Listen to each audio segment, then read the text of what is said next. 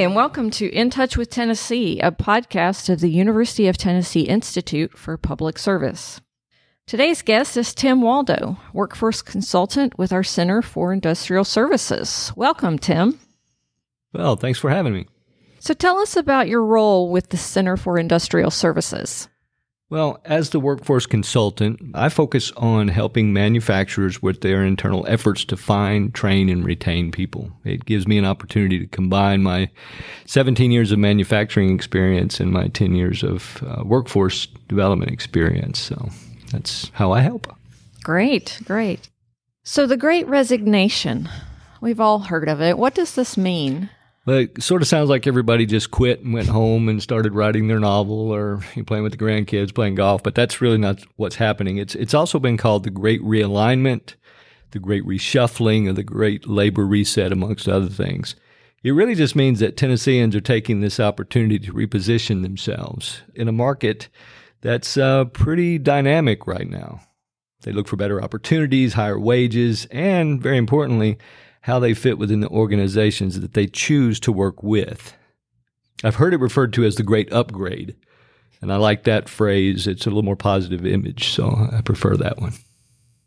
Right. So these employees who have resigned to to find greener pastures, if you will, have they found greener pastures or are they just treading water at the moment? I think some of them may have found greener pastures. A lot, I would say. There's some that found that the grass wasn't that green on the other side, and they may have some regrets about leaving. But I think that stands true even if it weren't for this current market. Sometimes when we make a change, it's not exactly what we had thought it would be. But in this case, in many instances, what's happening is workers are taking the opportunity to upgrade themselves and, and leave one industry for another and it's giving them opportunities to grow and expand their capabilities and capacities, and and uh, I think that's a good thing. So, how is all of this affected by the COVID nineteen pandemic? Was that the starting moment? I think it was, and and after everybody was quarantined for a while, I think the big element that came into play was time. People had time to think about various parts of their lives and as their career aspirations and their goals. I gave them an opportunity to, to realign some priorities and bring some things into a much clearer focus, I think. You know, technology was already changing how we work, and uh, the pandemic accelerated this trend dramatically and opened up some new formats. You have hybrid work uh, models and completely remote work models, and so yeah, it was that was a, a contribution. There's also some hesitant entrepreneurs discovered new motivations for starting all kinds of new businesses. But there were a great deal of, of factors that converged to create those conditions for this change that we're experiencing.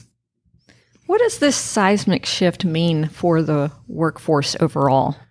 Well, I think it means that, you know, we've discovered that workers have different priorities now. It's not just about money. Sometimes it's more about life balance. It's about opportunities and growth.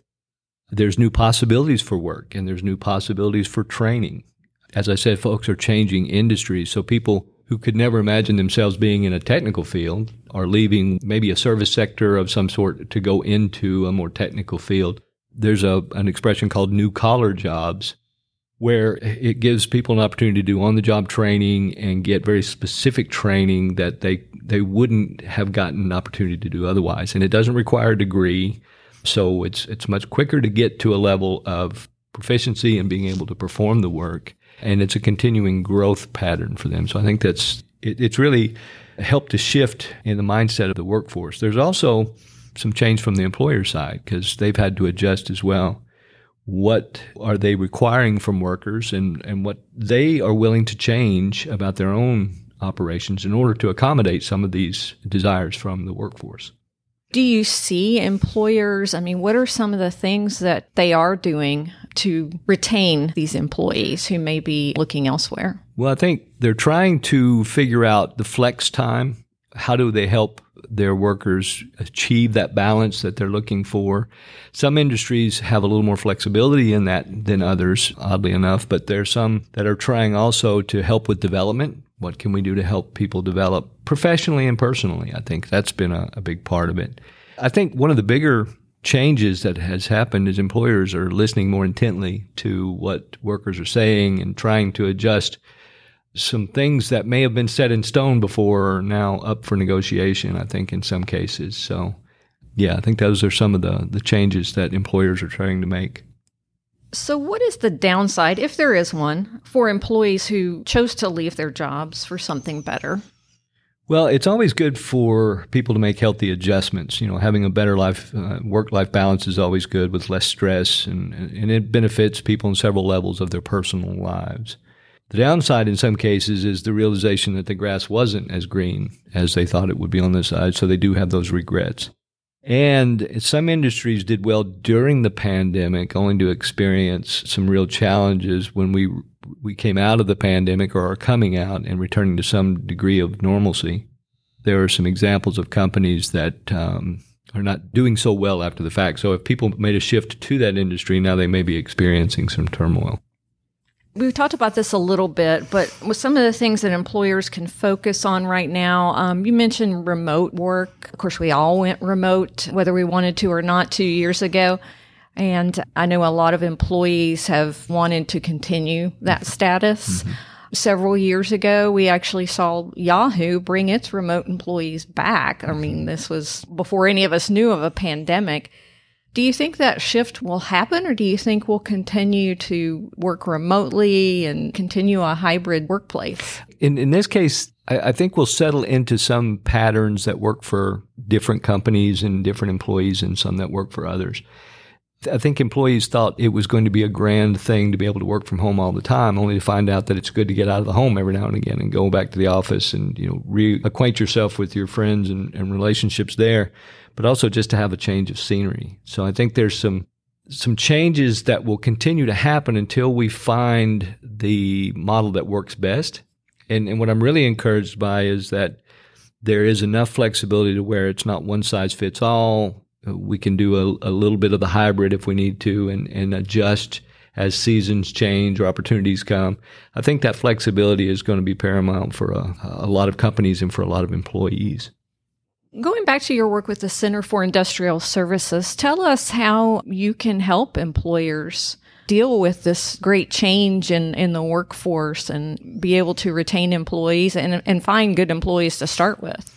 We focus on the internal workforce system, what we call the people development systems within the organization, and we try to look for opportunities to improve that. There are so many things in the market, so many dynamics that happen that are beyond the control of employers. There are so many things you can't do anything about. What you can do something about are the systems that you use to find, train, and retain people. And these systems are basically the way you recruit, the way you train, onboarding, retention, and performance management. What we do is try to make those systems visible and the connections between those five functional areas. And then we start to look for ways to improve it. It's continuous improvement for the people development system. You know, we, we try to find opportunities for the employer to look at three things particularly the data that they use to measure performance, the tools that they're using in each of these five areas, and then the leadership, because those three things empower the people development system.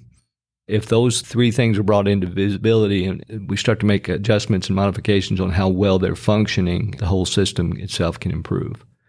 So we we focus on just the people development system within the internal organization and how it affects the other organizational systems and let the workforce system as a whole do what it does. In the state of Tennessee, we're blessed to have a really good workforce development system across the state. And so we want to focus on what the employer is doing in house. Well, thanks for joining us today, Tim. And thank you for joining us, listeners. We will be back next month to take a look at some of the uh, additional work conducted by the Institute for Public Services six agencies. Thanks for letting me be here.